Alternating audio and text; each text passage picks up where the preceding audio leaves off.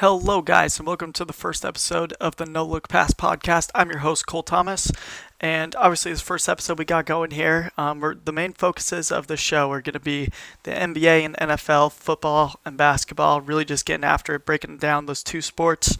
Um, we're to might touch on some other sports, other things just going on, but for the most part, you're going to be getting NBA and NFL content here on the show.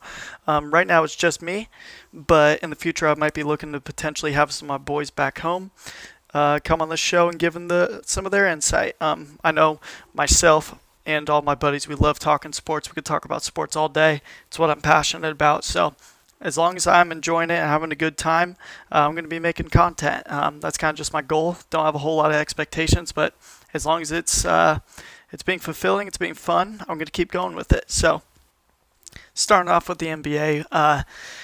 You know, we've had a little bit going on here with the All Star weekend coming up. Uh, the starters and reserves have just been announced for the All Star team for both the East and the West. Um, my boy Dame here in Portland, Oregon, man, he got snubbed from the starting lineup, but you know, Luka's a baller too. He he wasn't shooting too well from three at the beginning of the year, but it seems like he's starting to heat up a bit. Um, there's also a lot of uh, some pretty substantial um, people getting snubbed from the uh, the All Star team completely. Uh, I know D Book. I don't know. I, am going to get into that a little bit, but D Book didn't make it over in the West. Um, there's some other stuff going on in the NFL. We got Carson Wentz getting traded to the Colts uh, for, I, I, believe, a third round pick and a con- conditional second rounder. So um, I got a little bit of insight on that. But let's just, let's start off with the NBA. Um, you know, the Lakers were looking like they were going to run away with the championship to start the year. But since Anthony Davis has gotten hurt, you know, LeBron's having to get a little bit extra weight on his shoulders, a little more wear and tear. Uh, you know, man, he's got a lot. He's got a lot of miles on those legs. So I would be careful. Um, you know, playing him that many minutes, you don't want to burn him out. You know, obviously the Lakers, they're good enough even without AD to make the playoffs. Excuse me. And if you need to have LeBron playing 43 minutes a game to, you know, maintain the record and pace that you're on right now, then I don't think it's worth it. Playing 35, 36, 37 minutes a game, um, you might lose a couple more than you want to, but, you know, keep him healthy until Anthony Davis can return and save him up for the playoffs, you know. Not necessarily load management like the Spurs with Popovich and Tim Duncan and Manu and Tony Parker did back in the day where they're just benching, um, you know, on a Tuesday night game in Milwaukee before they had Giannis. You know, uh, none of that. But um, you know, there's no, in my opinion, there's no reason why LeBron needs to be playing 45 minutes a night.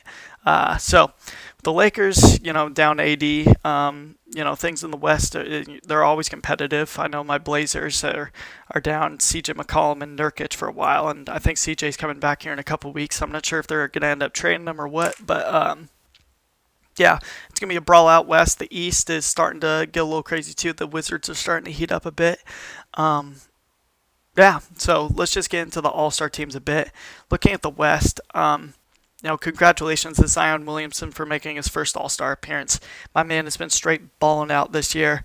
Um, last time I checked, he was he was putting up 25 and seven on damn near 62% shooting from the field. So, uh, you know, people could say you know, all his points are coming in the paint. All he's doing is dunking. But I think you got to realize, like, not all not all 25 of those points are coming from lobs, right? Like, he's not a run, jump, dunk center.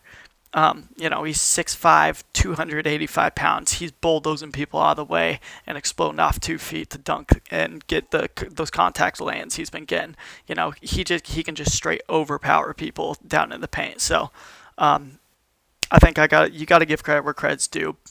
You know, a lot of people are uh, they've been pushing for D Book to make it over Zion, but I I think Zion's hype is actually making him a bit underrated now. You know, um, you know we we've seen that with other players in the past where they get so hyped up. Um, you know, once that hype fades away, they almost become underrated. So, um, with the spotlight kind of shifting over to LaMelo Ball a little bit more instead of Zion, um, I think people are kind of forgetting that he is living up to the expectation that we had. You know, a lot of people are making comparisons to LeBron.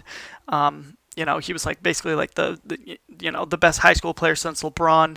Everyone's talking about how he's going to be going number one in the NBA draft like after his junior year of high school. You know, he's dunking on a bunch of five four white church kids. So, um, you know, anytime you need some comic relief, I recommend pulling up Zion's high school highlights because he was absolutely baptizing those little white boys. Um, anyways, he deserves to be on the team. If anyone should have not made the team in the West over Devin Booker, I think it should have been his teammate Chris Paul, who, mind you, he is a baller. He's been straight buckets everywhere he's gone in his career. They've gone better. You know, I think he's kind of gone labeled kind of labeled as a choker from when he was on the Clippers. But I mean, you just look at it. Um, last year with OKC, he got traded there, and everyone was expecting that team to be one of the worst teams in the league, picking the lottery. Um, I remember before the season even started, people were anticipating him to get traded down to Miami and team him up with Jimmy Butler and the guys. So, um, you know, but obviously OKC did very well. I think I believe they were maybe the five or six seed out west, which is you know nothing to be messed with. That's a very good team, and if they're out east, they'd probably be a top four, four or five seed. Um, anyways, I still think Devin Booker could have made it over Chris Paul. You know, Devin Booker is putting up a ridiculous amount of points on very good efficiency. Um, you know, Chris Paul, the numbers don't necessarily back it up uh, and they don't necessarily tell the whole story with him. I know that he's very much so a culture guy, very much so there to make his teammates better. But uh, you know, when it when it comes to all star teams, I think you have to look at scoring. You know, same thing with Bradley Beal last year. My man was averaging 30 points and he didn't make it. Um, and I, I know you have to value winning, but the Suns are doing well, so it's just it, it, it's interesting to me that Devin Booker's getting snubbed again. You know, after his performance on the NBA bubble, down in the uh, the uh, the Mickey Mouse bubble in Orlando at Disney World, you know, he he put the team on his back and led the Suns to you know an 8-0 record. They were the best team, hottest team in the bubble. Um, damn near made it into the playoffs, and I remember he hit one of the nastiest game winners I've seen. Nice little fadeaway jumper over, I believe, Paul George and Kawhi Leonard. Just you know, I, I love to see that as a guy who doesn't, not the biggest Clipper fan. I feel like they're every every team they put together just seems to have a you know just seems like they're entitled and um, you know they they they they kind of put the the label on themselves before they actually do anything. It's a lot more talk than walk for them. So it felt good to see him hit that game winner over the Clippers, and um, you know I don't I don't think he's gonna be getting cut from All Star teams for long. I don't think that's gonna be a theme throughout his career. I think he's you know I hopefully he can make this jump. Uh, know, use this to motivate him, and maybe he'll he'll potentially have a really good season the rest of the way and carry that into next year. And I, I guarantee he'll be a reserve on the All Star team next year, especially if the Suns keep winning. And um, I, am not entirely sure how many years Chris Paul still has on that contract. It, uh, I believe he signed a three-year deal when he was in Houston, so he might be a free agent after this year. So um, I doubt the Suns would try to retain him because he's probably going to want a bag. Um, but maybe they could get some sort of sign and trade thing going on with a contender and kind of rebuild a team around Devin Booker, even if Chris Paul departs next year. Um, looking at the East, Zach LaVine made his first All Star team. He's been an absolute bucket. He's damn near shooting 50, 40, 90, I'm pretty sure, um, which is just absolutely ridiculous. The team in Chicago around him is, is pretty terrible, but you know, I, I think one of the things with Zach LaVine is always everyone's known he's an athletic freak. Seen him in the dunk contest. We've seen him, you know, coming off the ACL injury. He's still been an amazing player. Um, but I think it, the the main question that people had with him was, um, does that athleticism, does that talent, does that scoring, does that contribute to winning? And uh, I think you can say the both for him and Julius Randle, both first-time All-Stars. That that was kind of a, th- a topic of conversation surrounding both of those guys' careers, and um, I think they've both shown that uh, it, it can contribute to winning basketball. You know, I don't think the Bulls are bad because of Zach LaVine. You know, he's been very efficient. Um, I think they just need to surround him with some better talent or you know, if he gets traded to a contender, I think he would be, he could potentially be a very good um, third option on a championship team, in my opinion. Potentially, if, if you have a super superstar leading your team, he could potentially even be a second option if you had some other good role players. Um, you know, Julius Randle, same thing. He's got he's first time All Star, so congratulations to him. And the Knicks are having one of their best seasons since, you know, uh, the the old uh, Carmelo Anthony, Jeremy Lin, Amar'e Stoudemire, J.R. Smith days. So that's good to see. Uh, you know, the Knicks Knicks being good is good for the NBA. It's good for basketball. You know, uh, anytime that a team in New York in one of those giant markets can be good, it, it's good um, for the sport, no matter what sport it is. Um, you know, it's just it, it's interesting to see the weight that a New York team can pull because I feel like when the Lakers and Celtics are good, it's obviously good for the NBA. Um, but even last year with the, the Lakers being in the finals, and granted, it was kind of a weird situation. There was no fans. We're in the middle of a pandemic. Um, but in my opinion, I feel like that would make it so people even want to watch the the finals even more because a lot of people are stuck at home and nothing to do. But you know the the NBA ratings were down, and that was with the Lakers in the finals. And I can only imagine if the Knicks, the the Knicks, in my opinion, they're not quite on the level of the Dallas Cowboys, but it, they're in that same conversation of like, if that team was good, they could carry their entire league. Um, it just comes down to branding. You know, New York Knicks is such such a huge name, and you know the the Lakers are the Lakers are in that conversation too. I just think when it comes to basketball, you know, New York is like the heart of basketball, and I don't know if that's necessarily true for LA. Um, you know, look at look at the Dallas Cowboys. Texas is football, um, so it makes sense that it, you know Dallas being a big city in Texas, when their brand's good, it's good for the entire sport. Um, so I guess we could transfer into uh, the NFL. We got Carson Wentz going to the Colts. Um, if Carson Wentz can just be a fraction of what he was back in the day in 2017 when he was, you know, he was a couple games away from winning that league MVP and then fortunately tore his knee up. Tom Brady took that MVP from him. Um, you know, Tom Brady had one hell of a year, but Carson Wentz was leading that team, uh, doing very well. Um, and then obviously it, the Carson Wentz has just just had a very confusing up and down career up in Philly. You know, he everything about his career has been a little bit unorthodox. You know, he went to North North Dakota State, obviously not you know a Power Five school, um, coming out of the FCS. Uh, but I think he lived up to the hype. He he has almost Justin Herbert qualities. Justin Herbert, you know, go Ducks. Um, he he has just intangibles and physical qualities that you'll love to see. Um, you know, he's a leader, crazy arm, great athlete, and I think you saw, and you know, he just had one of the best rookie seasons of all time for a quarterback in the NFL. So, you know, I think Carson was on a path to he he was doing that as well. He was one of the most talented young players in the league. He had an absolute cannon for an arm. He was mobile, and they were winning games up in Philly. Um, unfortunately, that year he was going to win MVP. Hurt his knee, and then I believe it was the following year.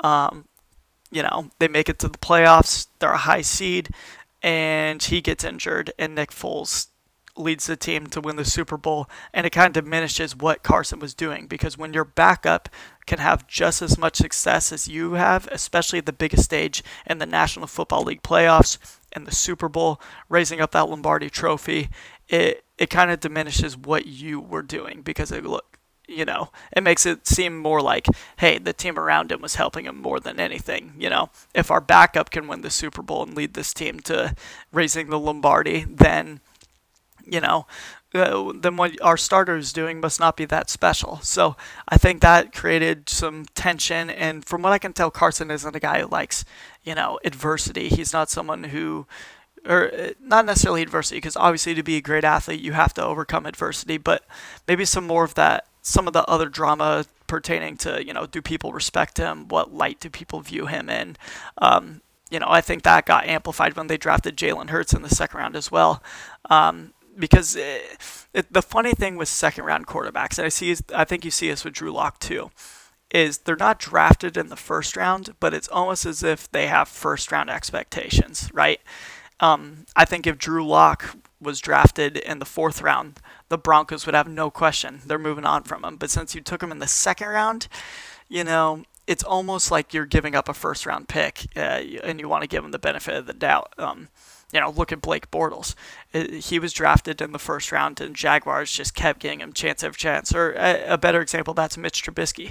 If Mitch Trubisky was drafted in the fourth round, his performance on the field, he would have been cut, you know, or benched a long time ago. Um, but since you give him a high draft pick and you va- evaluate him at a very high, uh, you know, draft draft level, um, you view him in kind of a different light, and you kind of just continue to give him the benefit of the doubt, even though it's probably time to move on. Um, so drafting Jalen Hurts that high just adds a lot of animosity and pressure that I don't think is providing your starting quarterback Carson Wentz with an environment that he needs to succeed. So um, shipping him off to Indy, you know, hopefully there'll be a good reset for him. Uh, I, am not entirely sure what the contract situation is with Jacoby Brissett. Um, obviously, Philip Rivers is retired. I believe Jacoby Brissett is. I think he signed a two-year deal, so he may be a free agent now. Um, so, uh, but he, obviously, the the fans of Indy are not going to be pushing for Jacoby Brissett to be taking over the starting gig over Carson Wentz, unless Carson is doing horrible. Um, so there's a lot less pressure there.